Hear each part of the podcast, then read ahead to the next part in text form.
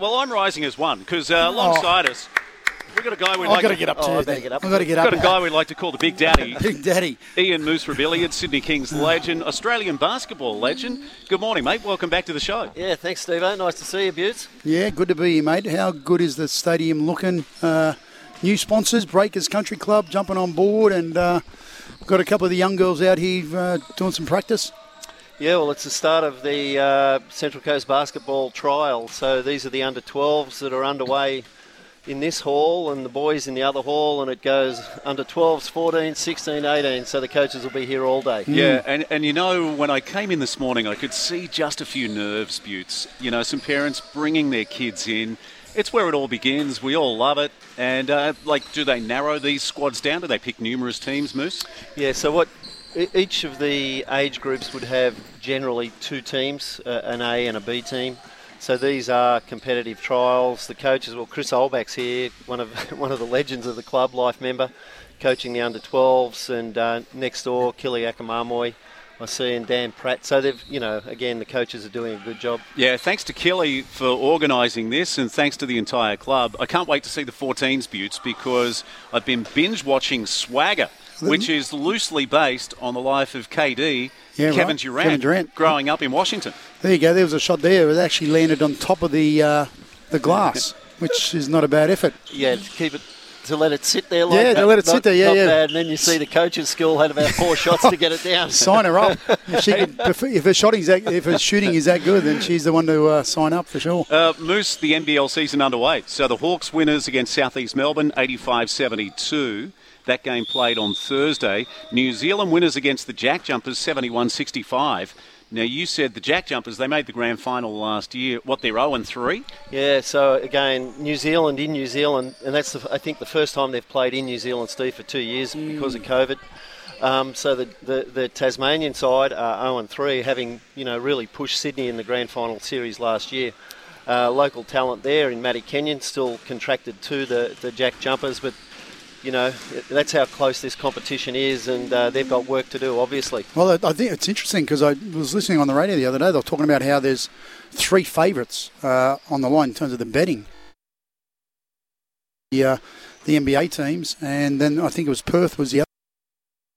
Phoenix uh, in, in Phoenix was quite remarkable. The score, you know, they beat them by 10, and they I think they posted around 130 points. So they absolutely shot the lights out. Um, I watched Sydney last night, and uh, they've replaced three three imports. So you know that's not easy to do. And Jalen Adams last year was the MVP, but his replacement last night was absolutely phenomenal. Um, Derrick Walton Jr. I think you know, he's. I think he set a record of uh, in the first two games for the clubs. The club, he's averaged eight assists, but on top of that, he scored you know 20 and 30 points. So this guy can really play.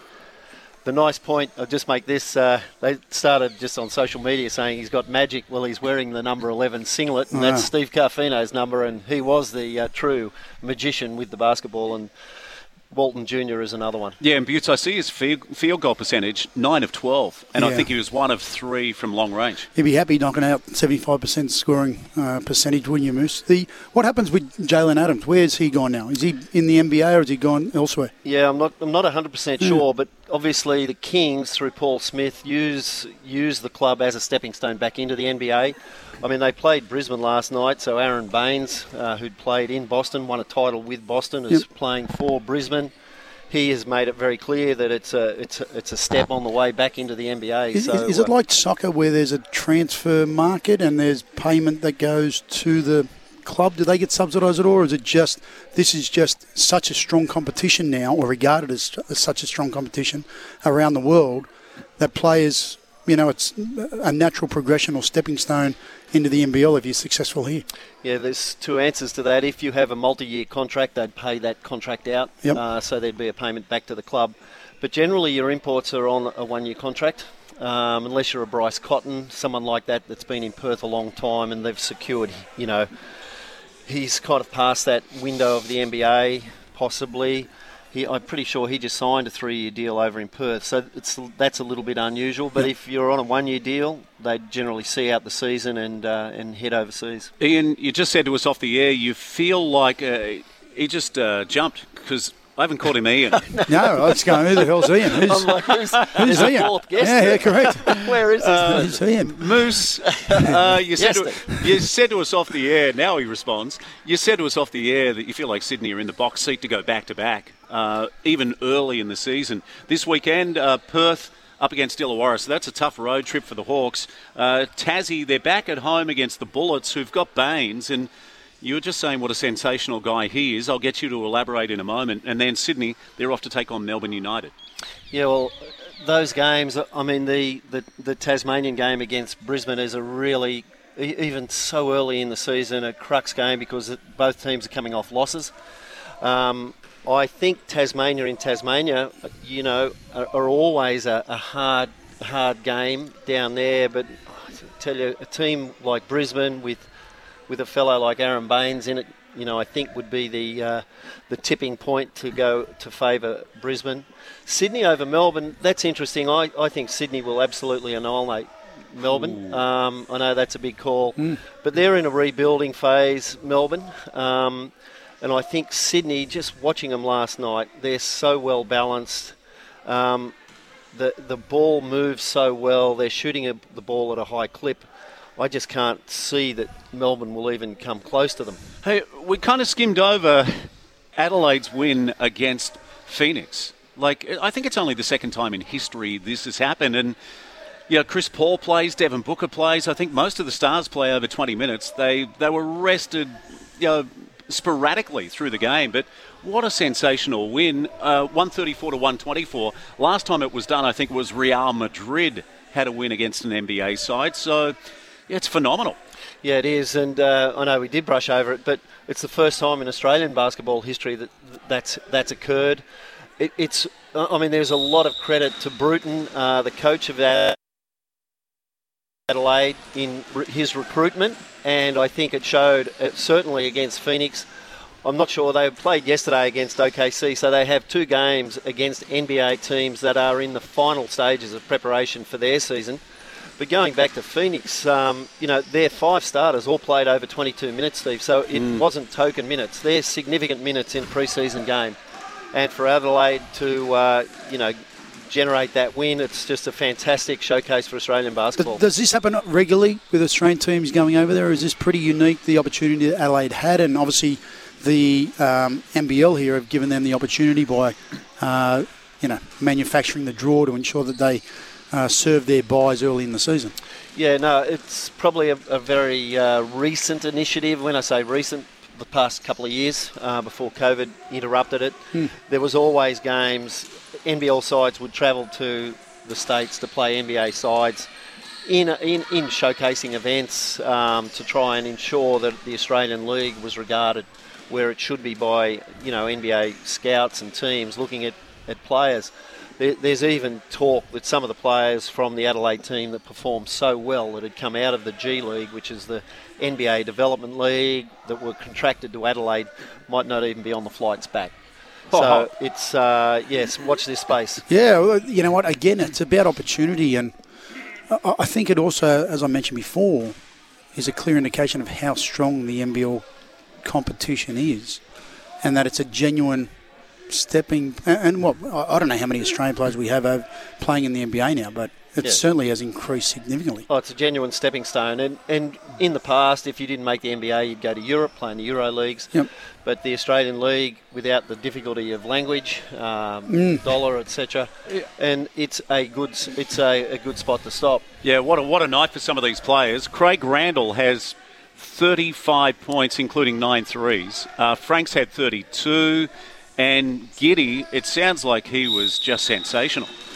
Yeah, well, I- I'm guessing OKC beat beat Adelaide yesterday in that game, and and uh, the highlight being Giddey being a former Adelaide 36er player playing playing for OKC. So, um, yeah, great experience for these guys. And and Butts, going back to your question, the NBA encourages it. Sorry, the NBL encourage it by providing uh, Adelaide as the team over there in the moment.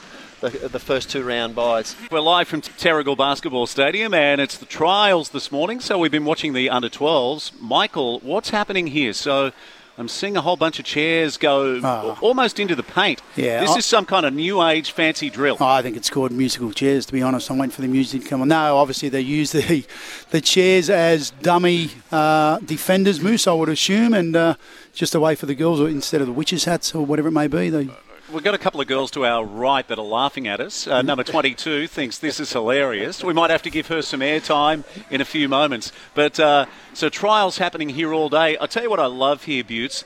Have a look. So for a little club on the Central Coast, Yep. look at all of our banners. Look. they're everywhere. So champions in 21, and these are all different divisions as well. But there would be nothing better, Moose, in basketball than hoisting a championship banner. Yeah, and there's a very special one up there, the white one, which was the first uh, NBL one equivalent banner uh, in 2019, just before COVID hit. So yeah, and I think at the Kings last night they um, they hoisted their uh, championship banner last night. I'll tell you what else we haven't got here is we haven't retired any jerseys. No, I don't know why. Um, I guess it's a young club, uh, but we've had some really really great players through this club. So yeah, a little bit unusual. Yeah. Hey. We're- can I we're- put him on the spot? Can I put him on the Yes. spot? Because I just want to know if there was one jersey or one number, which one do you think it would be, Moose? Uh, I'd probably put uh, Mitch Reuters up there. Yep. Um, he played for the club. Uh, great guy, great role model, great player. Um, yeah, so he'd be probably He'd be my the- pick. Yep. Boys, the Women's World Cup basketball. Moose, Australia finish on the podium. Fantastic with a win over Canada. Yeah, great a great win over Canada in in the uh, bronze medal game. They absolutely smashed them, but they played Canada in a in a round game. I think it might have been a quarter quarter final where they uh, was a lot lot closer. And um, had they lost that game, they would have faced uh, the Americans in the crossover. So they did very well. Um, they were unfortunate not to get to the uh, gold medal game, going down by a point to China who eventually obviously played uh, played the US in the grand final and got fairly well beaten. Uh, and Moose, we've had a, a performance for the ages from Lauren Jackson. Yeah, Butch just asked me off air, you know, what was her like the contribution? Did she really, you know, warrant a spot? She's 41, and, and I think just the fact that um, she was in that team. I, I watched the uh, first uh, game against Canada. She made some big buckets when they needed a basket. So that level of experience, I mean, she is recognised as the best world world player, you know, female player in the world. Like she, she scored 30 points in 21 minutes there, which is just phenomenal. Like you talk about contribution and the, her presence just having an impact, but to be able to back that up with 30 points as well, which is probably the leading scorer for the Australians, quite a remarkable feat considering she's 41 years of age. Yeah, next best, uh, Stephanie Talbot with 16. Uh, but it's almost like Cinderella Man. It's like, this is it. This is my swan song, and let's go out with a medal. Uh, we're heading up toward the news right now. Moose, uh, thanks so much for joining us. Thanks for lining this up along with Killy. No, no, it's always nice to be here. It's great to see. This is the next next wave of, of bas- basketballers coming through the Central Coast ranks. So uh, it's always nice to wander back into this stadium. I'm a life member here, and it's it's nice just to reconnect with some of the coaches and some of the players. Yeah, we need a statue Uh, outside. did you see the red carpet? I saw the red carpet out there. It was unbelievable.